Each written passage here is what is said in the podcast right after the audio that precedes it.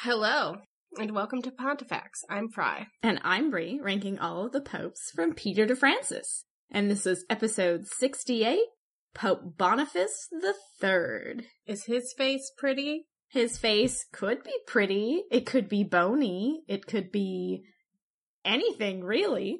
Any face. Yes, it could be any face. We have to see when we get to that category, which will not be in too terribly long. We're starting off our first recording of 2020. It is. It, we are actually finally recording in the year because everything else was done prior to that. And so we've made it though. We, we survived New Year's and all of that fun stuff. And we're here to give you more popes in 2020. With that in mind, let's jump into Boniface III. Because he was born in Rome sometime around 570, but Nearly every article source that I read on him has clearly reprinted the same line from Wikipedia that just says, he was from Roman extraction. What does it mean when you extract a Roman? First of all, it's a stupid thing to say. I just, I, I have questions. It basically just kind of is a roundabout way of maybe saying he wasn't born in Rome proper, but the area outside of the major city region.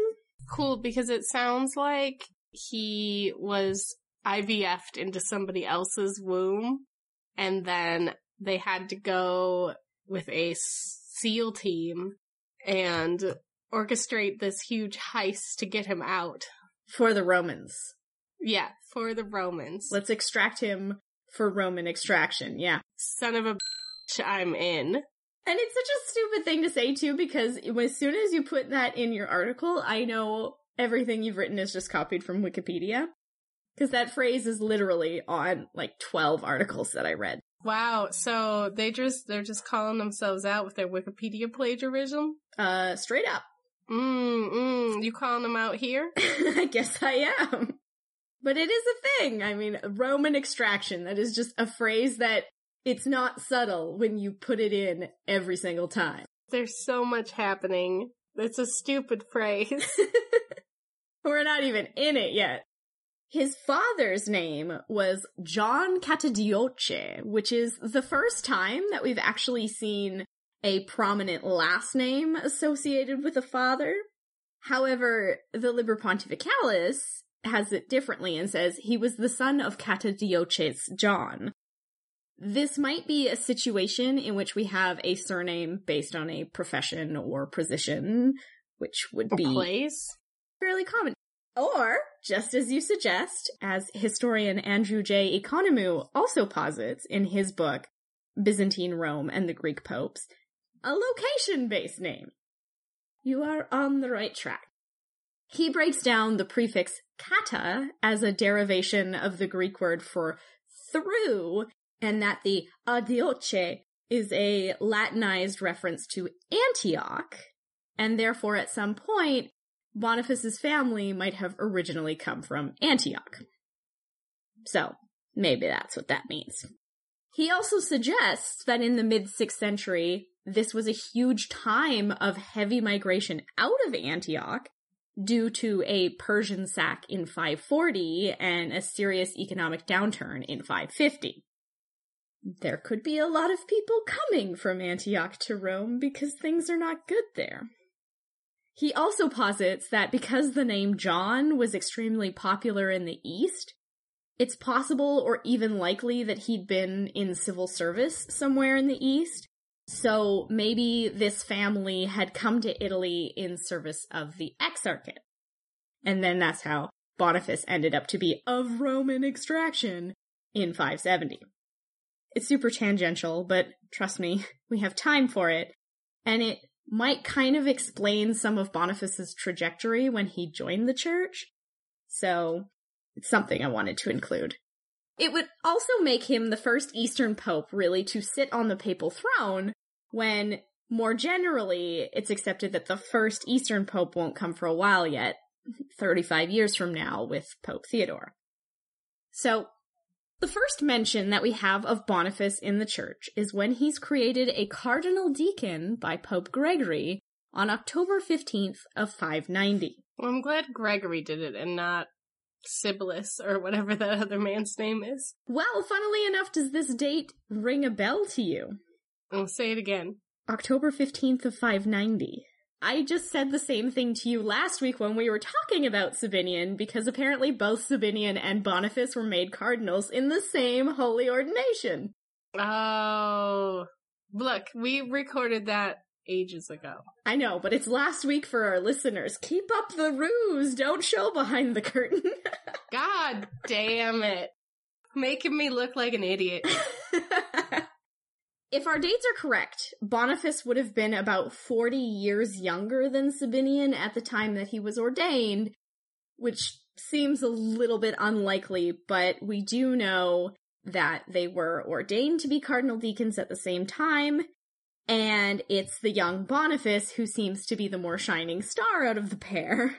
Because as we know, Sabinian goes to fumble and bumble in Constantinople, and Boniface gets to stay behind and make his mark on Gregory, as we see represented in a letter where Pope Gregory calls Boniface a man of tried faith and character. That's in Epistle 8.41. And so when Sabinian was recalled from Constantinople in 597 for failing to achieve the correct solutions to Gregory's ecumenical patriarch debate with the bishop and the em- emperor, Boniface gets sent out there to be the new apothecary, reaching Constantinople in 603. There was one other little apothecary who was sent very short lived between them. That's why there's such a big gap, but otherwise, Sabinian goes and fails, and so now Boniface has taken up the charge. And very soon after arriving, Boniface seems to have impressed the emperor, who is now Phocas instead of Maurice because Maurice ended up dying in a coup. And soon enough, Boniface has Phocas's favor and an opportunity to actually press for influence and solutions. So already he's much more successful than either Gregory or Sabinian had been as an apothecary. Being better than Gregory at something? That's not a thing. Well, the church doesn't think so, but Boniface was doing a great job. And this new esteem with the emperor came at a perfect time because now Gregory suddenly needed Boniface to appeal to the emperor in a very unusual case. And this is the case of Bishop Alcezon of Corcyra, which is modern day Corfu in Greece. So, Bishop Alcezon had essentially had his bishopric usurped from out underneath him by another bishop called John of Uria from Epirus. So this is what happened. Epirus had come under attack by the Slavs and the Avars, and in the chaos, Bishop John of Uria had fled to safety, and so Bishop Alcezon had welcomed him in Corcyra. And John was content to stay there. And he decided to repay the hospitality in the worst possible way by deciding he simply wasn't just okay serving under the bishop who took him in, and that he should be the bishop instead. So he gets to some scheming and some political machinations, and through this, he takes over an area called Cassiope, which had been the jurisdiction of Alcezon. Now, as we know, the church would have already heavily objected to this, even if there wasn't a weird usurpation going on, because canon law has made it very clear, as we have seen in the past, that no bishop can assume another bishopric other than the one that they've been originally consecrated to. So this is not good. And Pope Gregory is absolutely against John's assumption of Cassiope. But there's a problem with all of this, because the emperor seems to have some sort of close relationship with John, the usurping bishop, and was definitely more inclined to let things slide. or at least not interfere with the matter, even when Bishop Alcezon appeals to the Pope. So Gregory goes, This is a job for my apocrisiary.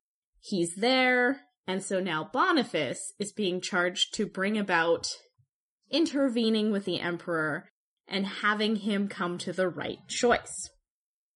And we're not entirely sure how he did it. No? No, we don't know. The sources are incredibly brief on this period. Uh, they're brief. They're not lost. They're just brief. They didn't think we would care. Because it's not Gregory. Why would we care?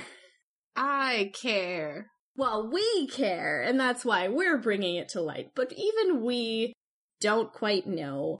But it is said that somehow Boniface actually manages to reconcile John the usurper bishop, restore Alcezon the original bishop, and all while maintaining the esteem he'd built with the emperor. Like, really, the sources here are so scant, and any light source, like an internet article that writes about this, doesn't cite their source, and they're the articles that had the Roman extraction bit, so. Oh, so, okay. They don't know anything for real. Yeah. All the Dictionary of Christian Biography has to say is that Gregory the Great forbade the assumption in spite of the consent of the emperor, which has no mention that Boniface is the prime mover and shaker in the whole operation. So, alas, I can give you no more. But what we do know is that this cemented Boniface's reputation as a capable apocrisiary. And so when Gregory died and Sabinian became the next pope, Boniface just stayed on in Constantinople because he's already proved that he could do the job. And he could do the job well. And I mean, Sabinian has a lot of other things on his hands, so he's just gonna leave him there. He was actually still in Constantinople when Sabinian died, killed by a ghost, and he was elected to be the next pope. So he just gets word, oh, by the way, you need to come back to Rome because you're pope now. They're just like, hey, you know that awesome apocrisiary is actually getting things done? Let's have him instead of the dude who wanted to charge for all the grain. And he actually won't return for almost a year after the elections.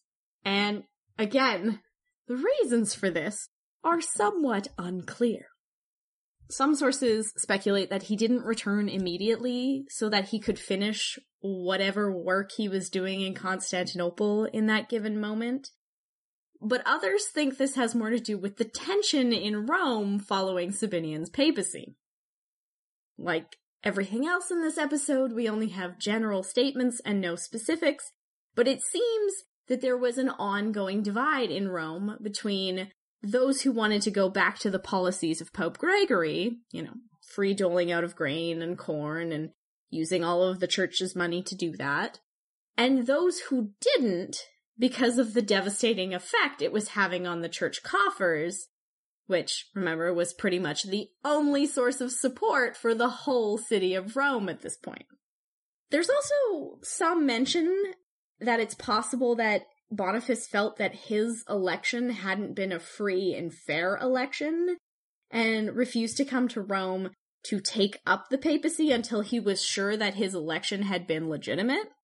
But my guess is this is pure speculation based on what he does when he finally gets to Rome.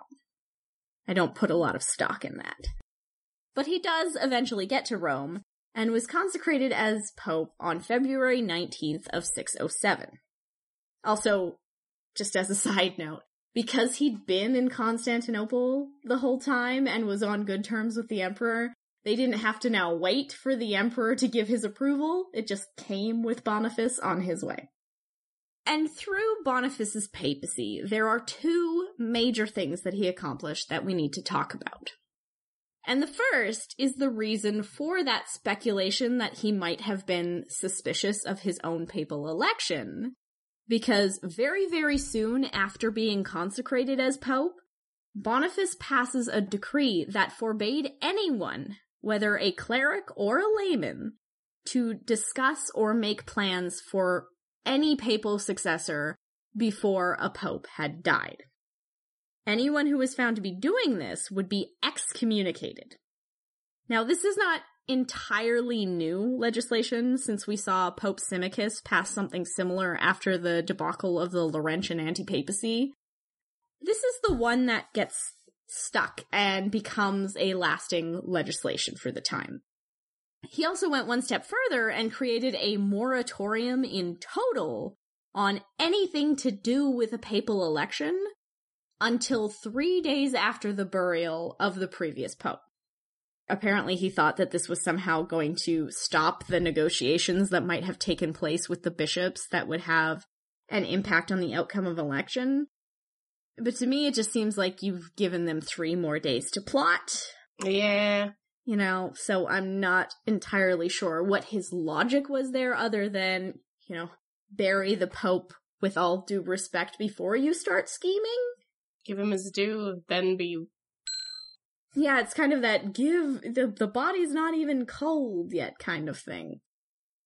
But either way, Boniface passed these two regulations on papal elections in a Roman council of 72 bishops and pretty much everybody of the Roman clergy so that no one could claim ignorance of what these new legislations were. And unfortunately, we don't have the acts of this council because they're shrouded in medievality. So, Oh boy. any time to get a chance to say shrouded in medievality, Your made up word. it is a made up word. I don't like the phrasing Middle Ages, Mm, but you can't say there isn't like when you say Renaissance, it's like the Renaissance period or a Renaissance pope. You can say a medieval pope.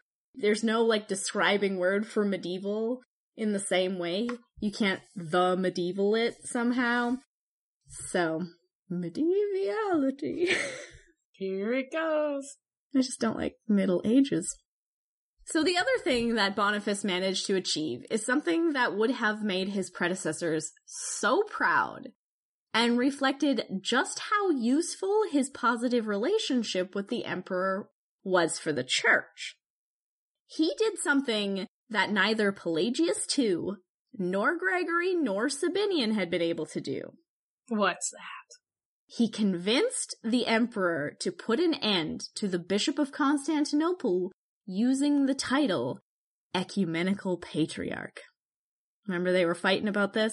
Mm-hmm. Yep. It's just so much all the time. It is a lot of fluff, but they were like, you can't use it because that suggests you're on par with Rome. So, he has gotten the emperor to agree not to let the Bishop of Constantinople use that.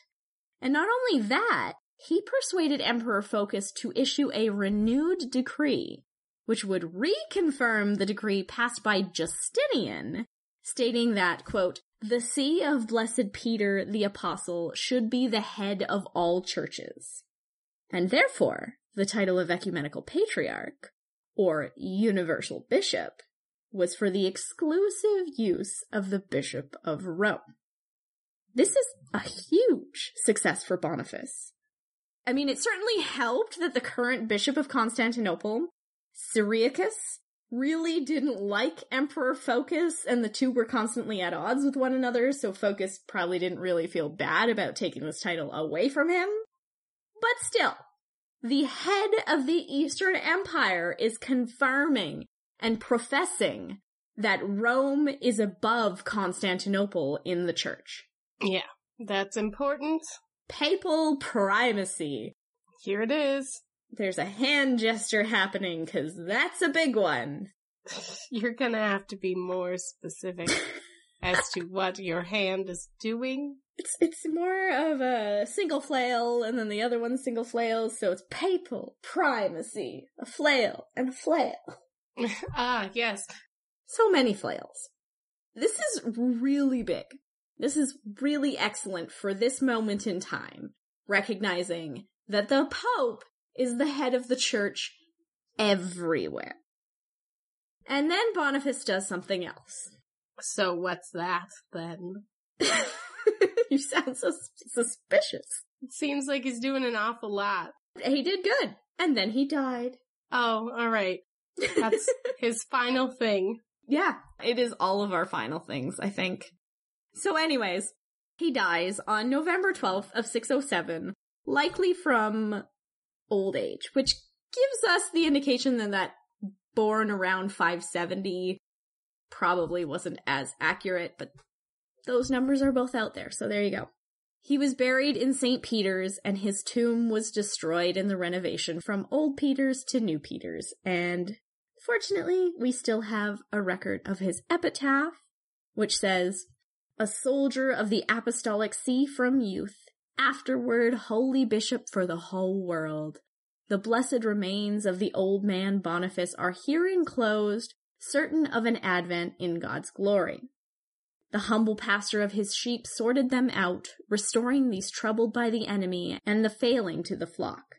He abated his anger at the prayers of the humble in heart, subduing all deceits with his simplicity.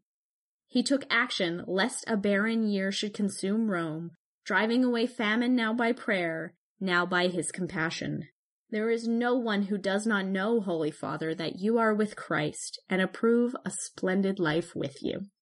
And, uh, that is Boniface. Now, it's time to rate him. Papatum infallium. I mean, you just said it seems like he's doing a lot, so. I mean, look, they're not like fancy things, but he did get papal primacy up there. He kicked it up the, I don't, The scoreboard? no, I don't think that's the sports term. The field? Do you kick it up the field? Yeah, that's what you do. I don't know how to sports. Unless you're playing rugby, because it goes backwards? Sports ball! So do you kick that one down the field? I don't know. Sports ball! We're gonna get messages about sports. About sports. Someone's gonna explain this to us and we're gonna be like, uh-huh, mhm, and it'll still not make any sense. In case you were wondering, we're not in sports fandom and we do not feel like being in sports fandom. No, usually when people ask me what sports I like, I just yell sports ball at them and they get the idea. Papatum and. Yes, papal primacy. He ended the use of the title ecumenical patriarch by the Bishop of Constantinople. He had a decree from the emperor stating that the apostolic see was the head of all the churches. He enacted new regulations for papal elections with the goal of making these elections free, fair, and without backroom dealings. It's definitely good. I'm leaning in the upper range, so like a six or a seven.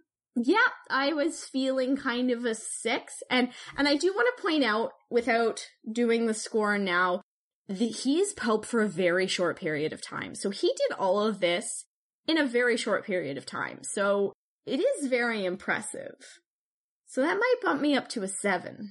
All right, let's mm, let's both do seven. So we will give him a seven and a seven, giving him fourteen. He was getting done. He was getting done in a very short period of time after Sabinian. Mm, yeah, that man was bad. Yeah. He turned it around. Fructus prohibitum. Nothing. Because the sources are not there. But it would have been so good for you to be like, and he turned it around for this terrible thing. That might be for his successor. Ooh. We'll have to find out. Tune in next week. Seculari impactum.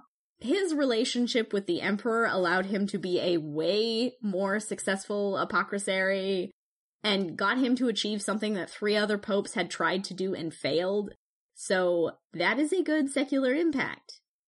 He has a decree from the emperor emphasizing the primacy of Rome. That is a good secular impact. It's worth like a four. Okay, um, I don't know. Yeah, okay. I'm probably, I was leaning more towards like a three. He will get a seven in seculare impactum. Facium sanctus. Now let's see if he has that beautiful face you wanted him to have. Spoiler, no. I don't know, he really looks soft. It, to me, he looks like shaggy and disheveled, like a man who just walked in after working for like six hours in the rain and just really wants some hot soup. No, like a like a gamer guy who got like a new release and then forgot to take care of himself for six days and comes out of his dark computer room. He does have that thousand yard stare for sure. He definitely, mm, he, his features are a little bit more exotic. Like he does look more Eastern, which we don't generally see in all these old white men. Yeah, you're right. He's got some really like pronounced brows. His nose is, it's either the pixels there are really wiggly and broken. I feel like someone tried to fix the crack in the world again, Yeah, definitely. but it was directly over all the important parts of his nose. Or at least the like shape of it, cause he's got like a, it starts and it's like a, a pronounced and then it gets to like where the nose part is and then it goes all fucky. I like it though. I I feel like he has kind of a. There is an actor I'm thinking. Have you watched the show Superstore? I haven't watched Superstore yet. No, you keep telling me to, and I'm like, hey, yeah, maybe I'll do that, and then I get distracted. It's such a like a trash show. It's basically the American version of Trollied.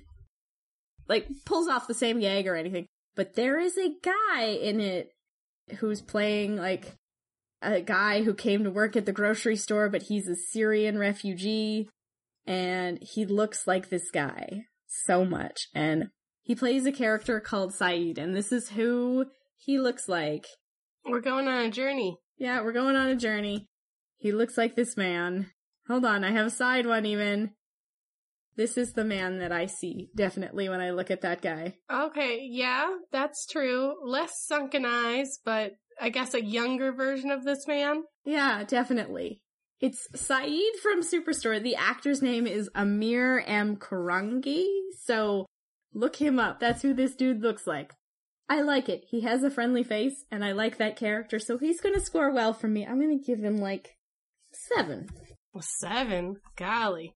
I'm giving him a four. So, an 11 divided by 4, he gets a 2.75. Tempest Pontificus. February 19th, 607 to November 12th, 607. Nine months. He could have had a whole baby. He, I, Instead, he got papal primacy. Congrats, it's papal primacy. yeah, I mean, I guess what you want more depends on who you are. So, that gives him a score of 0.1875. You get all of our dynasty score with all of your childrens, and I will take the papal primacy. Oh yeah, the dynasty score. I have three whole children. Do dogs count? Do dogs count for the dynasty? Well, they should, but they don't. You can pass your estate on to the puppos. I mean, just just because of you, we have a good dynasty score together. So it's not too bad. If you haven't listened to Rex Factor, what are you doing?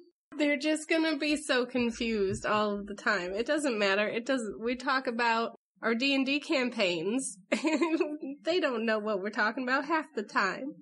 I'm sorry, listeners. We live a full and varied lifestyle.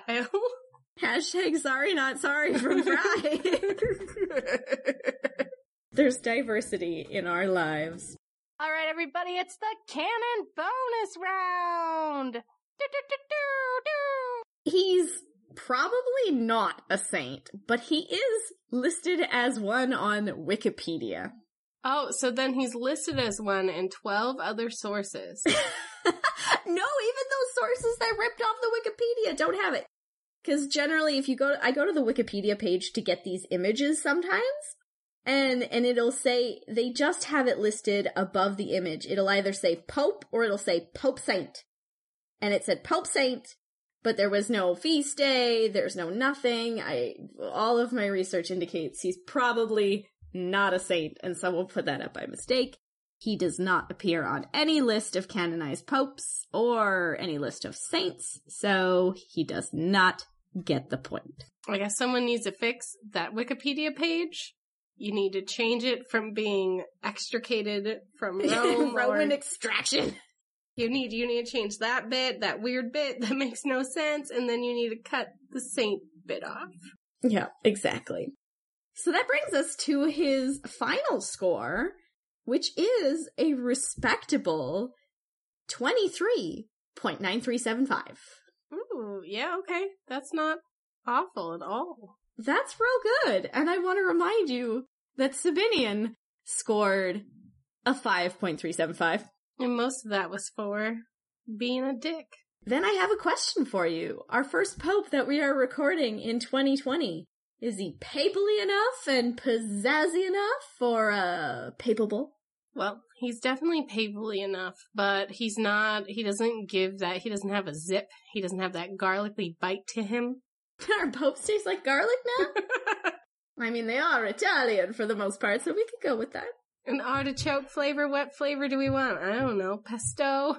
That's just garlic again. It's Italy. It's going to be basil and tomato. That doesn't have a real zip to it either. No, it doesn't. That's real earthy. But I agree, he is papally enough, but not pizzazzy enough, and his impact. This papal primacy thing is a really big deal, but we're going to need more of it before we start talking about popes being infallible and the heads of the world and those kind of things. So I will agree that it is not for him, but I like him. So there's that. But we are not finished because it's time for a Pope Watch.